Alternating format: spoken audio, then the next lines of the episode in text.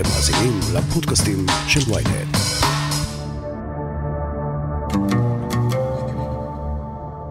סדרת הפיגועים שהתגלגלה בשבועות האחרונים מעוררת דאגה במערכת הביטחון. פתאום, בלי סיבה ממשית נראית לעין, צעירים פלסטינים לוקחים שוב את המושכות לידיים ומוציאים לפועל פיגועים שמותירים פצועים והרוגים בישראל.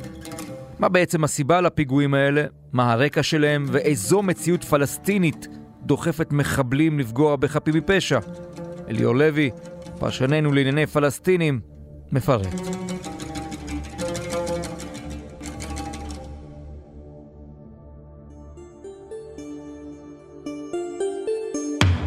הכותרת, פודקאסט החדשות של ynet עם עטילה שומפלבי. אליאור, אנחנו מדברים על חמישה, אולי שישה פיגועים בכמה שבועות, נכון לשעת הקלטה זו. מה קורה כאן? תראה, יש ניסיון לייצר אה, סוג של אה, אנלוגיה שהיא טבעית לחלוטין אגב, בין רצף הפיגועים שקורה בשבועות האחרונים לבין אה, מה שקרה בגל הפיגועים של אה, שנת אה, 2015-2016. המוטיבים והמאפיינים של אה, שני האירועים האלה הם מאוד דומים. תמיד אתה תראה צעירים, בדרך כלל בגיל העשרה המאוחר או שנות העשרים המוקדמות, אה, שיוצאים אה, לפגע בלי שום התראה מוקדמת. אף אחד לא יודע על זה, זה משהו שהם מתכננים את זה בינם לבין עצמם בראש, לעתים בגלל סיבות אה, אישיות, מצוקה אישית, מצוקה נפשית. אנשים שחיים בתוך מסגרת די עלובה, עם הרבה מאוד בעיות, ובסופו של דבר הם מנסים לצאת מהמבוי הסתום הזה באמצעות uh, פיגוע. בארצות הברית יש ממש ביטוי לעניין הזה של אנשים שבעצם הולכים ומנסים uh, להתאבד באמצעות תקיפה של שוטר במטרה שהוא יירה בהם. Uh, אם אינני טועה זה נקרא suicide by cop. אז פה יש משהו שהוא מאוד uh, דומה במאפיינים, כלומר המטרה כאן בסוף בסוף היא לא לאומנית, אבל יש להם רצון להפוך לשהידים, משום ששהיד בחברה הפלסטינית זה הדרגה הבכירה ביותר. ובסופו של דבר, אם אתה בן אדם שחי חיים מאוד מאוד קטנים, אף אחד לא שם לב אליך, ופתאום אתה מדמיין בנפשך שהשם שלך יהיה מרוח על פוסטרים, וכולם יגידו השהיד הגיבור, ויוציאו עליך הודעות מפה ומשם, בסופו של דבר זה מדליק את uh, אותם צעירים, וזה מה שהם מנסים לעשות.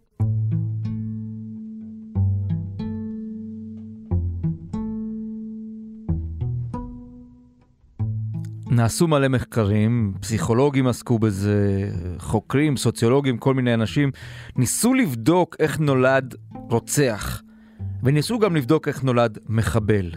אז ב-2021, מספיק שבן אדם יחיה חיים קטנים, אפורים, כדי שזה יגרום לו להפוך בסופו של דבר, בינינו, אנו הישראלים, למחבל? זה לא מדע מדויק. אי אפשר uh, לבוא ולהכליל את uh, כולם תחת אותה רובליקה. אבל אני אגיד לך מה מנסים לעשות במערכת הביטחון הישראלי וגם במערכת הביטחון uh, של uh, uh, הרשות הפלסטינית, קרי המנגנונים uh, הפלסטינים. מה שהם מנסים לעשות זה לצייר סוג של פרופיל כדי להבין מאיפה זה מגיע. וכדי לעשות את הפרופיל הזה, אתה צריך בסוף בסוף להסתכל בעיניים של המחבל הזה ולראות איך הוא רואה את המציאות ואיך הוא מתנהג בעצם בהתאם למציאות שהוא רואה, או שהוא חי בה, או שהוא סובל בה, לא משנה.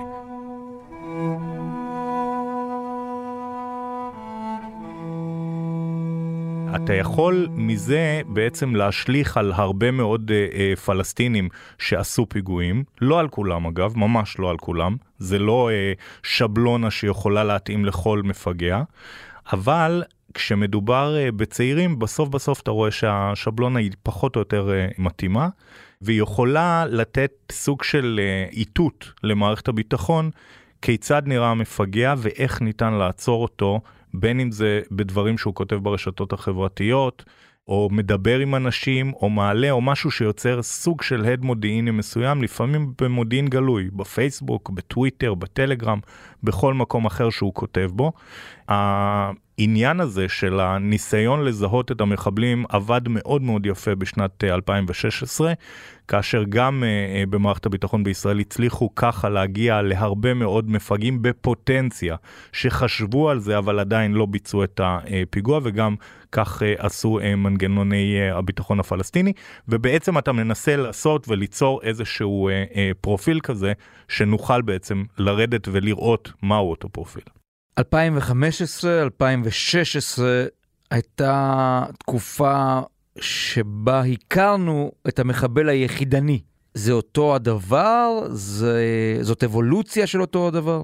זה בסוף די דומה במאפיינים שלו. שוב, זה לא כולל את כולם, אבל אני מציע, אטילה, שאנחנו ננסה קצת לדמות את החיים של אותם uh, uh, צעירים פלסטינים כדי לראות איך המציאות משתקפת בעיניים שלהם. הכוונה היא כמובן לא לבוא ולהלבין את uh, מעשיהם, אבל הרעיון הוא תמיד להיכנס לראש. כמו שרוצים להיכנס לראש של יחיא סינואר לצורך העניין, uh, חסן נסראללה וכדומה, בוא ניכנס לראש של אותו uh, צעיר פלסטיני כדי להבין מה גורם לו, או מה יכול לגרום לו לעשות את uh, מה שהוא עושה.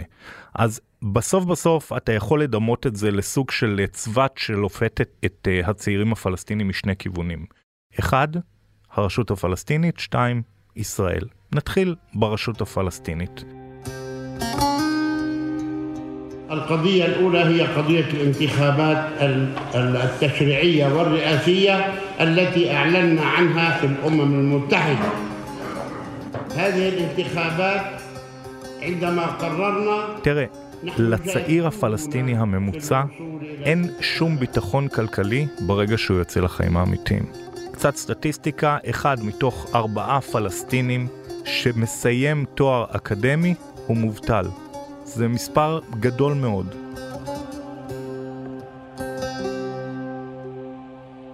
עשרים וחמישה אחוזים בעצם מהפלסטינים האקדמאים מובטלים.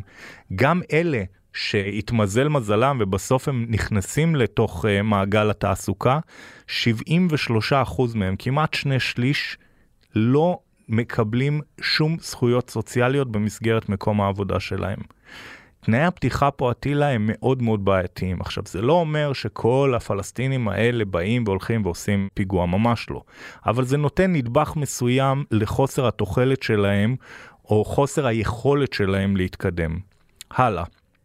ברמה המנהיגותית, אותם צעירים פלסטינים אטילה מדוכאים, תעשה עם עצמך איזה ניסוי קטן עכשיו ובוא תחשוב, תן לי שם של מנהיג פלסטיני בשנות ה-40 או ה-30 לחייו. לא מכיר, ואתה ואני עשינו כאן פרק לפני כמה וכמה שבועות על דור ההמשך. שמות, חלקם מוכרים מאוד, חלקם בקטנה, אבל אין שם איזה כוכב גדול. נכון, וממוצע הגילאים של אותה גוורדיה הוא 70 פלוס במקרה הטוב. זו הבעיה. לצעירים הפלסטינים אין הנהגה, אין יכולת להנהיג, לא נותנים להם, יש תקרת זכוכית מאוד מאוד ברורה, וגם אם יש לך איזה צעיר פלסטיני שהוא ככה מאוד uh, בעל יכולת מנהיגותית, הוא לא יכול לפרוץ את התקרה הזאת, הוא לא יגיע לשם. ובעצם הדיכוי הזה, דיכוי יכולת המנהיגות, או דיכוי דור העתיד, כי בסוף אלה יהיו דור העתיד שינהיגו את הפלסטינים. כן? אבל אף אחד לא נותן להם להתבטא, אף אחד לא נותן להם לקיים איזשהו מערך של עתודה הנהגתית כזו או אחרת, והדבר הזה מוביל אותם להרבה מאוד תסכולים, ולא בכדי אתה לא מכיר אה, אה, מנהיגים אה, פלסטינים, משום שפשוט לא נותנים להם להיות, לא נותנים להם, והדבר הזה יוצר דיכוי, גם דיכוי כלכלי שדיברתי עליו קודם, וגם דיכוי מנהיגותי.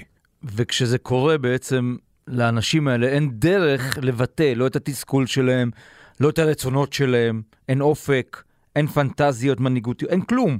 אתה בעצם כלוא בתוך עצמך רוב הזמן. וברגע שאתה כולא אותם בתוך איזשהו כלוב מאוד מאוד ברור ומוגדר, ואתה אומר להם מה מותר לכם ומה אסור לכם, אתה יוצר מרמור. ואז מה שקורה, שאותם צעירים פלסטינים בורחים לפייסבוק. כשאני אומר הם בורחים לפייסבוק, זה בעצם הם בורחים לרשתות החברתיות. אז פייסבוק לצורך העניין זה פייסבוק, זה אינסטגרם, זה טיק טוק, זה טוויטר, זה טלגרם. اعلموا بني صهيون بأن قادتنا أصدق من قادتكم عندما أخبروكم بأن كل صاروخ يصل إليكم يخرج بدلا منه من ورشنا ומה הם רואים בפייסבוק, אטילה? הסתה, הסתה, הסתה. ובסוף, בסוף, בסוף, שחמאס והחזית העממית והג'יהאד האיסלאמי, כולם מנצלים בעצם את הפלטפורמה הזאת של אה, הרשת החברתית כדי ללכוד את אותם צעירים מתוסכלים, ממורמרים, מיואשים, מובטלים, you name it, הם בסוף מצליחים משם והם לא צריכים להתאמץ יותר מדי. אתה צריך לדוג עשרה, אולי עשרים אנשים שיבואו ויגידו, אתה יודע מה, טוב מותי מחיי, מה אני צריך את זה יותר, אין לי שום תוחלת בחיים, אין לי שום ערך, אף אחד לא מסתכל עליי, אני מרוויח על הפנים, אין לי תנאים סוציאליים, אין לי שום דבר, אין לי דרך לבטא את עצמי. רבתי עם ההורים שלי גם, אני מרגיש כלוא, אני לא מצליח להינשא משום שאין לי את הכסף להינשא. בסופו של דבר, כל המעגל הזה נסגר עליהם, וחלקם הקטן מאוד, אבל אתה ממש לא צריך יותר מ-10-20 איש, חלקם הקטן מאוד עושה פיגועים. מיד נמשיך עם הכותרת, אבל לפני כן פרסומת קצרה. מיד חוזרים. היי, אני משי היד, ואני רוצה להזמין אתכם לאבק פיות, פודקאסט דיסני המצליח ביותר בישראל. לא, זה לא פודקאסט לילדים. בכל פרק נצא למסע נוסטלגי בעקבות הסיפורים הכי מעניינים של חברת האנימציה הגדולה בעולם. הכוכבים המפתיעים שעמדו מאחורי הדמויות של מלך האריות, מולן, אלאדין, פוקאונטה, סביבת הים הקטנה. הצד האפל מאחורי סיפורי הנסיכות והאבירים, וגם איך המכשפות הפכו לסמל סקס. חפשו אבק פיות בוויינט או באפליקציית הפודקאסטים האהובה עליכם. יציאה לגג, יש יציאה לגג, יש יציאה לגג. חזרו לתוך הגרם, כנראה מנסים לרדת. ברור שקיבלתי, ישר מאוד, בסדר גמור. אנחנו מסתכלים על יהודה ושומרון, על השטחים, על כוחות הביטחון שלנו שפועלים שם באינטנסיביות כמעט כאילו היו בבית. ג'יפים, פשיטות בלילה, מחסומים, הרבה פחות ממה שהיה כמובן לפני שנים, אבל עדיין יש בדיקות ויש מעצרים ויש תחושה שחוזרים להם לחיים. גם זה, מן הסתם, תורם, נכון? נכון, וזה בדיוק החלק השני של הצבת הזאת של אופטת, זו ישראל. תראה, אני מדבר אתמול עם uh, גורם uh, בכיר ברשות הפלסטינית שהוא חי מאוד עמוק בעולם התיאום הביטחוני עם ישראל. והוא אומר לי, תראה, אתם תופסים את הפיגועים האחרונים בצורה מאוד מוטעית. יש פיגועים לאומניים, אבל פה ממש לא מדובר באירוע לאומני. זה פיגועים של אנשים שהגיעו למבוי סתום. יכול להיות שיבואו אנשים עכשיו ויגידו, מה אתה בעצם אה, נותן להם אה, גושפנקה ככה, אתה אומר החיים שלהם קשים אז הם עושים פיגועים. לא, זה לא הסיפור פה. הרעיון הוא לא להצדיק את אותם מפגעים, אלא לנסות להבין את הראש שלהם. וכשאנשים נכנסים לאותו מבוי סתום, הם בסוף מגיעים לייאוש. עכשיו, אתה הזכרת את uh, uh, ישראל, אז אומר לי אותו בכיר פלסטיני, אתם צריכים לגרום לצעירים הפלסטינים לחוש שיש מינימום כיבוש, כמה שפחות כיבוש. גם אם יש כיבוש, גם אם אין תהליך מדיני, גם אם מחר לא תקום מדינה פלסטינית, אל תגרמו להם להרגיש כל פעם שיש כיבוש. שאלתי אותו, אוקיי, אז איך אתה עושה את זה? אז הוא אומר, למשל, קח את הכניסות של צה"ל לשטחי A, מה שאתה, עטילה, אה, הזכרת קודם לכן, קח את אותן אה, פשיטות לשטחי A. הוא אומר לי 90% מאותן פשיטות מסתיימות במעצר של איזה צעיר ששלושה ארבעה חודשים אחרי זה משתחרר. הוא אומר לי, מה הבעיה שלכם? להרים טלפון מהשב"כ, מהאמן, ממי שאתה רוצה, תרימו טלפון, תזמנו אותו לחקירה, הבן אדם ייבהל, הוא יגיע. רובם יגיעו, מי שלא יגיע תיכנסו. אבל ברגע שאתם נכנסים עשרות ג'יפים ורואים את התמונות האלה הרבה מאוד ברשתות החברתיות, שצה"ל נכנס בלילה בכמויות מאוד גדולות לעשות את מעצר של בן אדם אחד שהוא לא בהכרח פצצה מתקתקת, ואתה רואה את כל הצעירים יוצאים ומתעמתים איתו. בסופו של דבר, שוב, לא קורה שם כלום מעבר לתסכול שהם רואים כל הזמן את הג'יפים הצה"ליים נכנסים, ובו בעת עטילה הם רואים את המנגנונים הפלסטינים מחלצים שני ישראלים בכיכר מנרה לפני שבוע מפני uh, המון uh, זועם ואספסוף.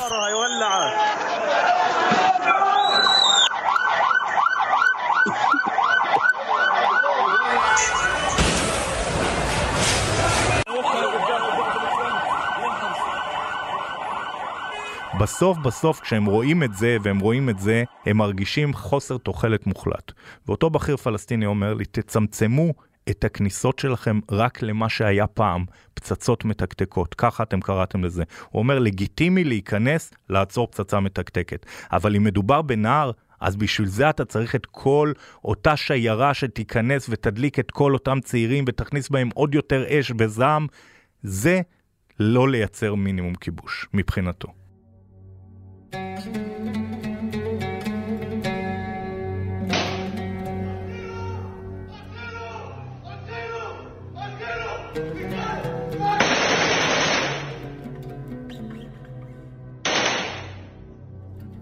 אנחנו יודעים שלפני שעה אה, היה פה פיגוע דקירה, מחבל החל ללכת פה על העיר העתיקה וכאשר אה, זיהה את הלוחמים הולכים פה לרחוב הגיא באזור צומת ההוספיס קפץ על אחד הלוחמים בניסיון לדקור אותו כאשר...